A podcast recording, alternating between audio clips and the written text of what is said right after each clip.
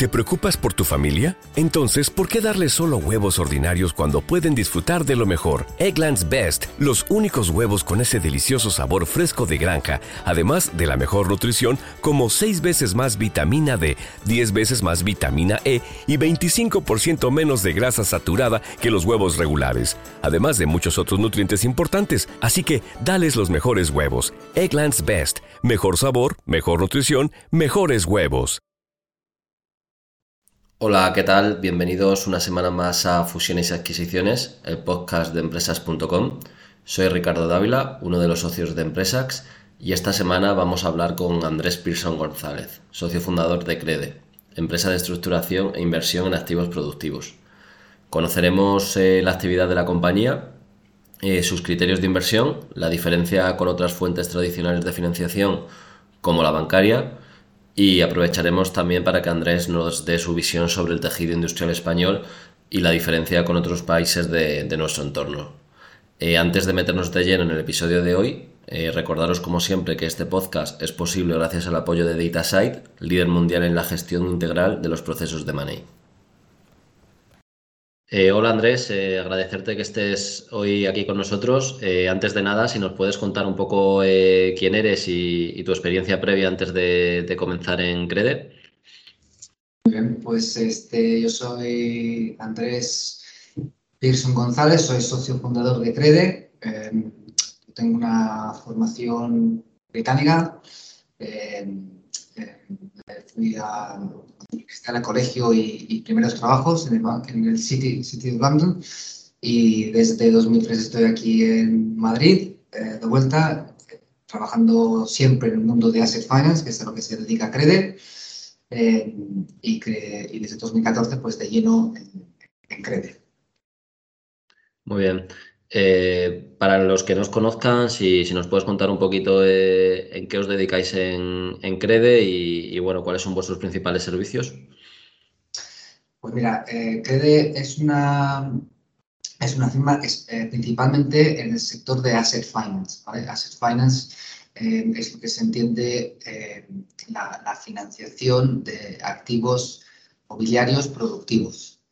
Nosotros ofrecemos nuestros servicios tanto a compradores de equipos productivos como vendedores de equipos productivos. Eh, intentamos ayudar eh, a, que la inversión en, estos equipos sea lo más eficiente posible desde el punto de vista del flujo de caja y eh, del flujo de caja de la, inversión, ofreciendo una solución no bancaria, no regulado, con, con dinero del mercado de capitales que hay poco acceso a ello en, Europa en general y en España en especial. Eh, y, ese es el nicho en que nos, movemos principalmente. Muy bien. Eh, ¿en, qué mercados, ¿En qué mercados estáis activos? Eh, entendemos que aquí en España, no sé si tocáis algún otro mercado. Nosotros este, operamos solamente en España de momento. tenemos ambiciones ya vistas y una ruta eh, una hoja de ruta ya eh, planificada para entrar en Portugal en 2022. Eh, pero de momento eso, eso, ya sería nuestro máximo ámbito geográfico hasta, hasta tiempo. en cuanto a organización, bueno, entiendo que, tú eres uno de los, o, el socio fundador de, de Crede. ¿Cómo se organiza el resto del equipo? Pues tenemos aquí todo lo que debería tener una, una financiera de, Asset Finance con todos los departamentos eh, eh, pertinentes, empezando desde la originación, equipo comercial, eh, que incluye también un, un recurso de, televentas. eso crea oportunidades que luego esas, esas son analizadas por el departamento de riesgos y operaciones una vez aprobadas son gestionadas por el Departamento de Operaciones barra Formalizaciones. Eh, una vez esté firmada y hay que pagarlas, pasa al Departamento Financiero, eh, que es el que aparte pues, gestiona todo nuestro fondeo y, todos los demás. Y, luego al final tenemos un pequeño departamento de gestión de los activos al final de los contratos. Entonces, de esa manera, pues cubrimos el ciclo completo de una operación de SECPANAS desde que se engendra hasta que eh, acabe el, arrendamiento. Muy bien. Eh, uno de los grandes hitos que, habéis conseguido este año ha sido un, acuerdo con, una entidad eh, británica. Eh, no sé si nos puedes dar más información sobre, sobre el mismo. Pues este es un acuerdo en, su digamos, situación más sencilla de, darnos una línea de financiación de 150 millones de euros para invertir nosotros localmente con discreción local eh, durante cinco años. Eh, este dinero viene de un, fondo em, eh, muy grande que tiene varias estrategias y estamos muy orgullosos de que nos hayan elegido a, nosotros para ser partner en, España. El proceso de due diligence para que nos diesen ese dinero no fue fácil, como no puede ser de otra manera. Entonces estamos orgullosos de haberlo conseguido. Llevamos ya desde septiembre básicamente operando. Eh, y nuestro deseo es eh, no solamente colocar esos 150 millones en el mercado español, sino colocar más eh, en, eso, en, eso, en, esos, en esos cinco años. ¿no? y ya te digo, la parte más, más, más importante para la trayectoria y la, la, ruta de CREDE es que alguien confíe en nuestra estructura, en nuestros departamentos, en nuestros procedimientos, en nuestra personalidad, eh, para gestionar el dinero de un tercero, eh, eso, eso es eh, el, gran, el gran logro. ¿no? Ahora lo que nos toca es demostrar que, lo que hemos dicho que se va a cumplir. Muy bien. ¿Cuáles son, ¿Cuál es la tesis de inmersión o, los criterios que vais a seguir para, pues, para intentar, obviamente, invertir estos 150, estos 150 millones de euros que, que comentas? Pues vamos a seguir el criterio, digamos, siguiendo siempre, incluso antes de tener este, este acuerdo, ¿no? Cuáles son las, las oportunidades correctas que deberíamos estar persiguiendo, da igual la forma en que lo, que lo, que lo, hagas y de qué forma lo hagas, ¿no? Em, nuestro, nuestro objetivo, mercado objetivo son empresas, es el tejido industrial español, básicamente, empresas medianas, em, eh, no IBEX 35, que son mastodontes que no necesitan que nadie les ayude a, hacer el acceso al mercado de capitales, sino todo lo que está por debajo, eh, que son empresas eh, que forman la gran parte, como dije antes, del tejido industrial de este país, eh, que tradicionalmente siempre han ido a un banco para cualquier solución de inversión en equipos que puedan tener. y queremos ahora pues, ofrecerles cada vez más la oportunidad de probar algo distinto para que no usen sus líneas bancarias para inversiones de largo plazo, que, consideramos nosotros que no es lo, óptimo, dado la, reducción de, entidades bancarias que hay y, la constante amenaza de reducción de apetito de, riesgo. Eh, buscamos empresas que, quieren invertir en equipos productivos y nosotros definimos un equipo productivo como algo que eh, les ayuda a hacer más con menos, eh, ya sea producir más productos con menos recursos o eh, aumentar sus ventas por, porque han eh, detectado una demanda en el mercado para vender más. Entonces, buscamos empresas que los flujos de esa inversión, ya sea de incremento de ventas o en ahorros, den para cubrir el repago de, eh, de, nuestra, nuestra financiación. y de esas hay, hay muchas, hay muchísimas. Me alegro mucho decir que hay, mucha empresa en este país que sostiene la economía de este país y que, que, nos necesitan. Entendido vuestro posicionamiento ¿no? en, el, en el lower middle market, em, dentro de lo que es el sector industrial, em, entiendo que, bueno, pues estáis abiertos a, todos los sectores, pero no sé si, y esto ya es una pregunta un poquito más de opinión, no sé si estáis viendo eh, más inversión en, en, algún sector en particular en los últimos, en los últimos meses. Em, es correcto lo que dices, somos bastante asépticos a, los sectores. Hay algunos que son prohibidos por, todo el mundo, eh, no hace falta nombrarlo.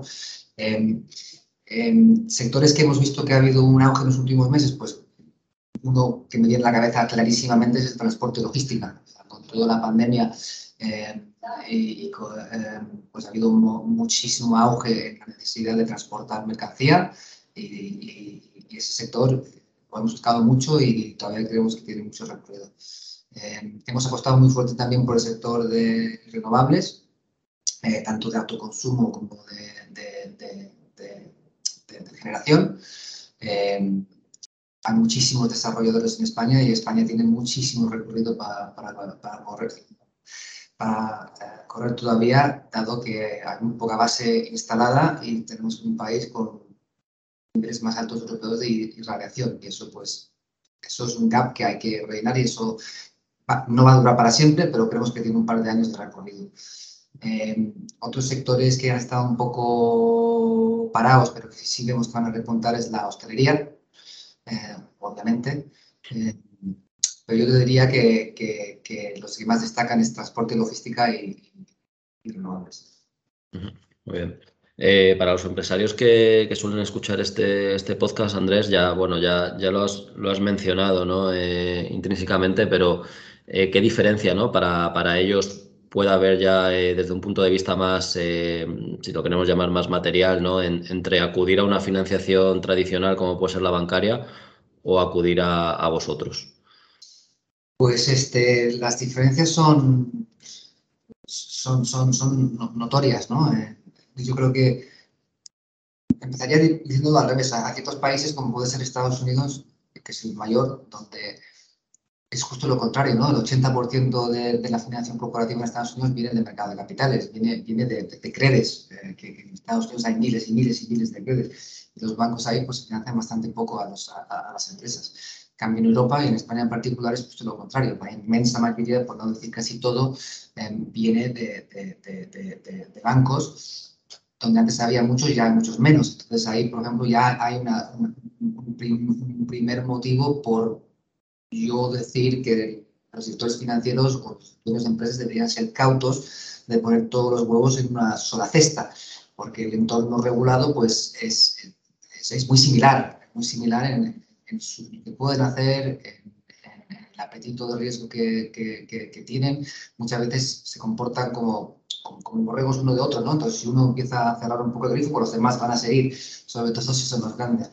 Em, entonces, la principal em, ventaja que yo le diría es la, mantener la, la, pólvora seca y mantener la flexibilidad. lo, que, lo, que, lo, que, menos quieres es que los bancos te cierren la, la, la, llave y no te den acceso, sobre todo a, dinero a corto plazo circulante, que es lo que necesitas para, para, para existir. ¿no?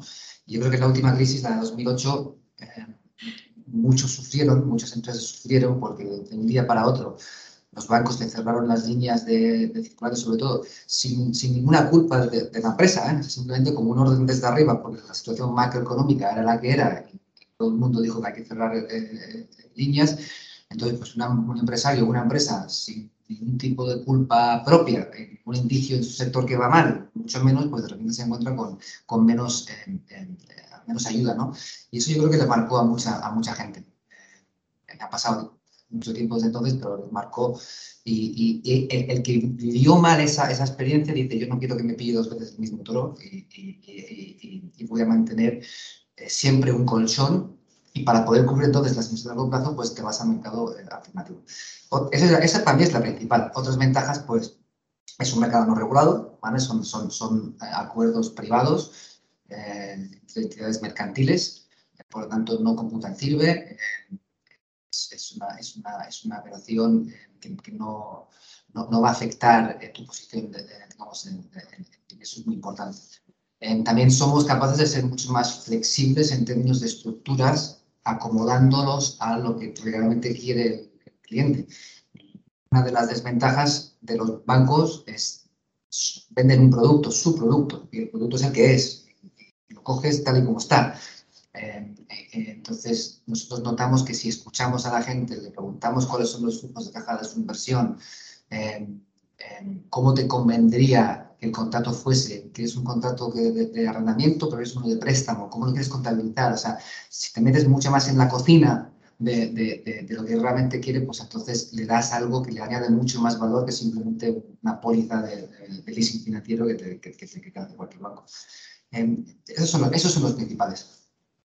En cuanto a eh, condiciones prácticas, es decir, eh, si, nos fijamos en, pues en, periodo, digamos, de, devolución de, estos préstamos, eh, tipos de interés, etcétera, Ahí, ¿cuál es la gran diferencia versus financiación bancaria?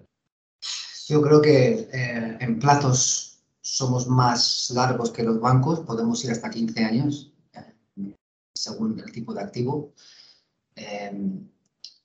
Podemos ser mucho más agresivos en retrasar el repago de la inversión hasta el final del contrato, cogiendo posiciones de bullet o de, de balloon que causa el efecto de la, la, cuota durante la vida del contrato, que una vez más está intentando asegurar que el proyecto sea eh, positivo en flujo de caja desde sus inicios.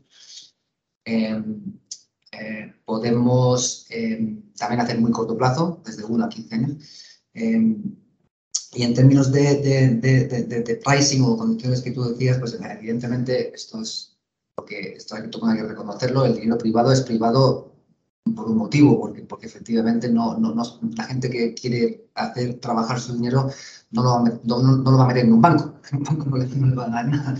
Entonces, pues las exigencias sí que son más altas de, que los bancos. Ahora sí que te diría que estamos ahora en una situación donde se ve una subida de, de, de tipos de interés um, generalizada en todo el mundo. Y yo creo que la época esta que hemos vivido durante mucho tiempo de dinero muy, muy, muy barato bancario, insisto, bancario, que es un dinero que podríamos comentar que es de todos, que ni siquiera es privado, eh, eh, eso quizás va, va, a empezar a acabarse, empezar a acabarse y, estaremos otra vez en, lugares donde estábamos antes, antes de la primera crisis de, 2008. Entonces, eh, sí, hay, una diferencia, pero nosotros estamos en mercado para lo que es el, dinero alternativo. Muy bien. Eh, uno, de los, uno de los desafíos que desde nuestro punto de vista tiene el, tejido empresarial español es el de, el de coger tamaño, ¿no? Estamos viendo, pues, eh, por ejemplo, cómo, hay empresas tecnológicas que están saliendo a, cotizar a, mercados alternativos pues para, para intentar, por supuesto, eh, captar capital para adquirir otras compañías, adquirir talento, ¿no? dentro de lo que es el, sector industrial, que es donde vosotros estáis focalizados, pues efectivamente parte de este crecimiento, además de, por supuesto, el poder adoptar eh, estrategias de crecimiento inorgánico y adquirir otras compañías, pasa un poco ¿no? por lo que por lo que va dirigido vuestra, vuestra, vuestra digamos, financiación, ¿no? El, coger capacidad productiva, el, adquirir nuevos activos, etcétera. Aquí te, quería preguntar, Andrés, aprovechando un poco también tu, tu experiencia internacional, eh, ¿Cómo ves el, tejido empresarial español ¿no? pues, eh, comparado con, otros países de, Europa, pues como puede ser Alemania o, Reino Unido? Uf, qué buena pregunta. Eh, este, a ver, las, idiosincrasias de los países existen, eso es, una realidad. yo podría, Alemania lo conozco menos, es un país con mucha, mucho fabricación de, maquinaria industrial todo el mundo. El británico lo conozco mucho más. Eh, eh, yo, diría que en España hay mucho más pequeña empresa, pequeña y mediana empresa, mucha empresa familiar. Eh, entonces, muchos sectores están muy atomizados con muchos players, que eso crea una cultura, digamos, de por un lado, quizás menos sofisticación, porque no, han tenido acceso a, cosas que una persona siempre lo ha tenido, y la vida ha sido como muy, muy simple eh, en, términos de voy al banco y hago esto, esto y tal. Eh, pero eso está cambiando, se está notando que está cambiando muchísimo. Todo eso es una percepción que tengo de la generación, digamos, anterior. En cambio, la nueva generación que viene ahora sí que está mucho más preparada, sí que está mucho más interesada en cómo se hacen las cosas en otros sitios. Eh, cada vez noto más que hay empresas punteras internacionales españolas que antes se veían menos y eso es, es buenísimo verlo. Entonces he, notado un, un, cambio, pero todavía hay un recorrido por hacer, ¿vale? Para que eh, eh, todavía queda, queda mucha empresa familiar que es, que es, rentable, pero podría hacer las cosas aún mejor, ¿sabes? si, si, si, si cambias un poco el chip de, de, de, cómo hacer las cosas, ¿no? Entonces, yo soy muy positivo en, el tejido industrial español porque lo encuentro muy em, em, robusto en el sentido de que aguanta, ha, aguantado y sobrevive épocas muy, muy duras em, y eso habla muy bien de, la, cultura de este país. Y además, Tesoro Robustez tiene mucho recorrido para mejora en eficiencias, en productividad, en, consolidar ciertos sectores que están muy atomizados eh, y, en, incrementar ya con las nuevas generaciones los conocimientos nuevos que, vienen. Eh, entonces, muy positivo. Yo, soy muy positivo. Aquí hay mucho por hacer todavía. Eso es bueno para empresas como Crede. Sí, coincidimos plenamente con el análisis y otros invitados que, ha pasado por el podcast, como, como Pedro Rognoni, por ejemplo, que es el presidente de, de Hispali, de, la, Asociación de, pues de, Ladrillos y Tejas aquí en, España, pues comentaba lo mismo, ¿no? La, la, gran resiliencia que tiene, que tiene el sector industrial. Y bueno, ahora lo estamos viendo, ¿no? Con la mini crisis que estamos teniendo de, chips, de subida de, precios de, materias primas, etcétera, ¿no? Pues, pues nada, Andrés, eh, darte las gracias, eh, no te quitamos más tiempo y bueno, dejaremos los datos de, contacto tuyos y, de Crede por si alguno de nuestros oyentes está interesado en, tener más información. Ricardo, muchísimas gracias por la oportunidad y para lo que sea, aquí estamos.